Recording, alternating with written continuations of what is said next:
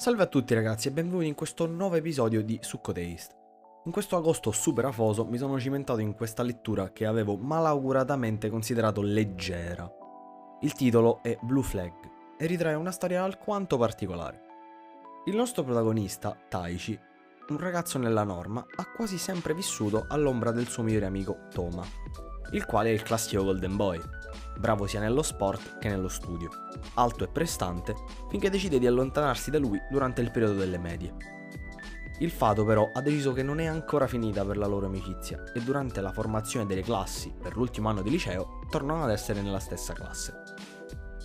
Questa volta però c'è un altro fattore da aggiungere alla loro equazione. Futaba Kuse, una ragazza piccina, molto carina, assomiglia molto ad un criceto. Questa è la prima cosa che pensa Taichi quando la vede per la prima volta. Lei dice di essere attratta da Toma, ma non sa cosa fare essendo praticamente agli antipodi del ragazzo. E chiede, raccogliendo tutto il suo coraggio, aiuto a Taichi, vedendo come siano a loro agio loro due quando parlano. Taichi inizialmente non sa cosa fare e le butta come scherzo di fare qualcosa di eccessivo per farsi notare, come tagliarsi i capelli.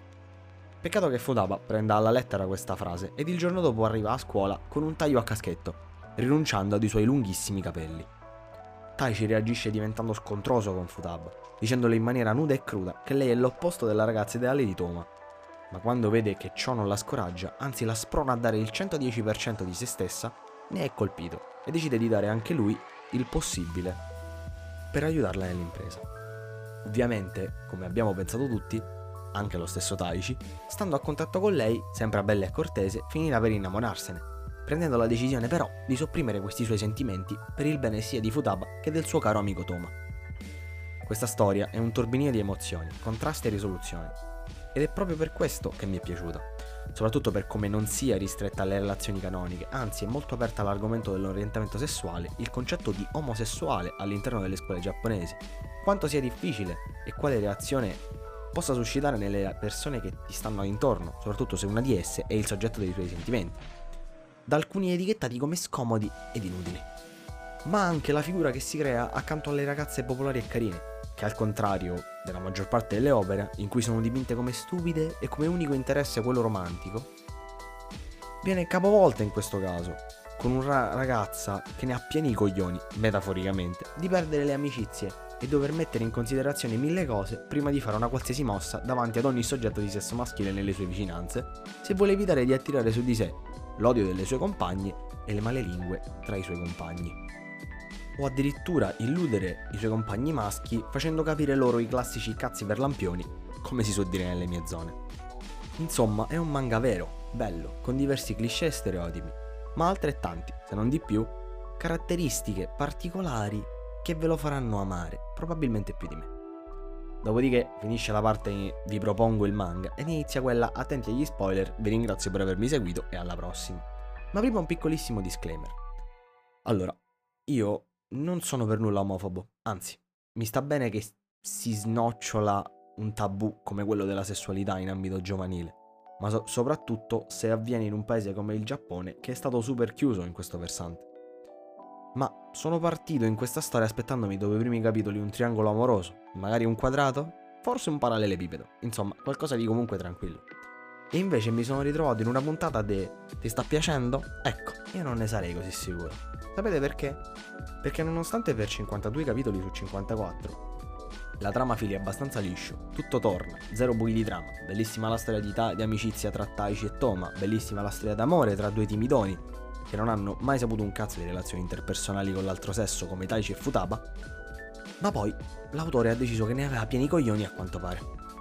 Un discorso a due, dove finalmente Taichi dà fiato alle trombe e dice davvero come la pensa, dopo aver sfiorato il mental breakdown circa 24 ore prima. Mette in chiaro che, per quanto ne sia lusingato, lui si aspica un futuro in cui fa ciò che ama, ciò per cui sente che sia davvero la pena studiare, laurearsi ed impegnarsi, con al suo fianco Futaba come sua fidanzata o moglie e dall'altro Toma come migliore amico. Ed è una cosa abbastanza importante questa. Fino al sentirsi esausti leggendolo ci viene presentato un amore di Toma non corrisposto nei confronti di Taichi, anche e soprattutto con il gioco inventato dai due alle elementari e la best friend power. Tutto urlava al finale che in fondo questa storia meritava.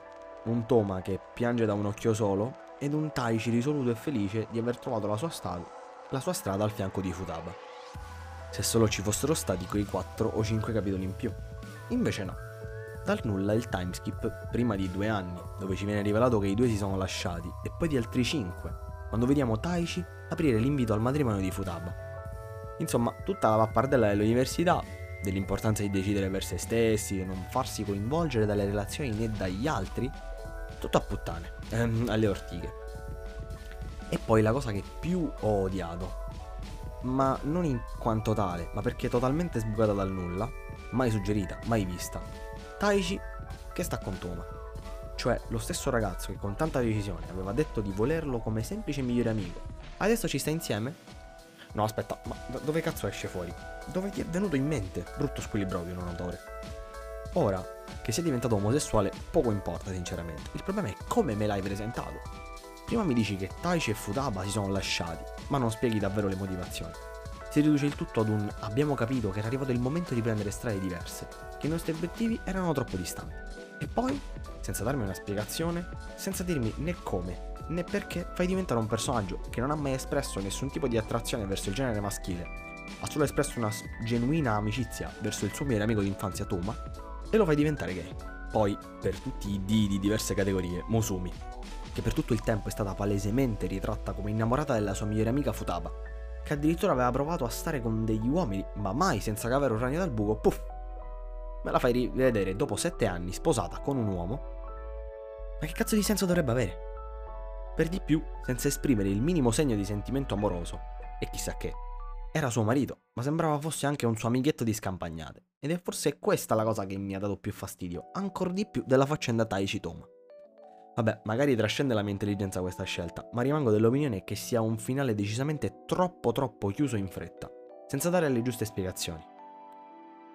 Ah, e finalmente mi sono tolto anche questo peso dal petto. Spero che da qui possa nascere un sano dibattito e non mi rompete il cazzo semplicemente per la mia opinione.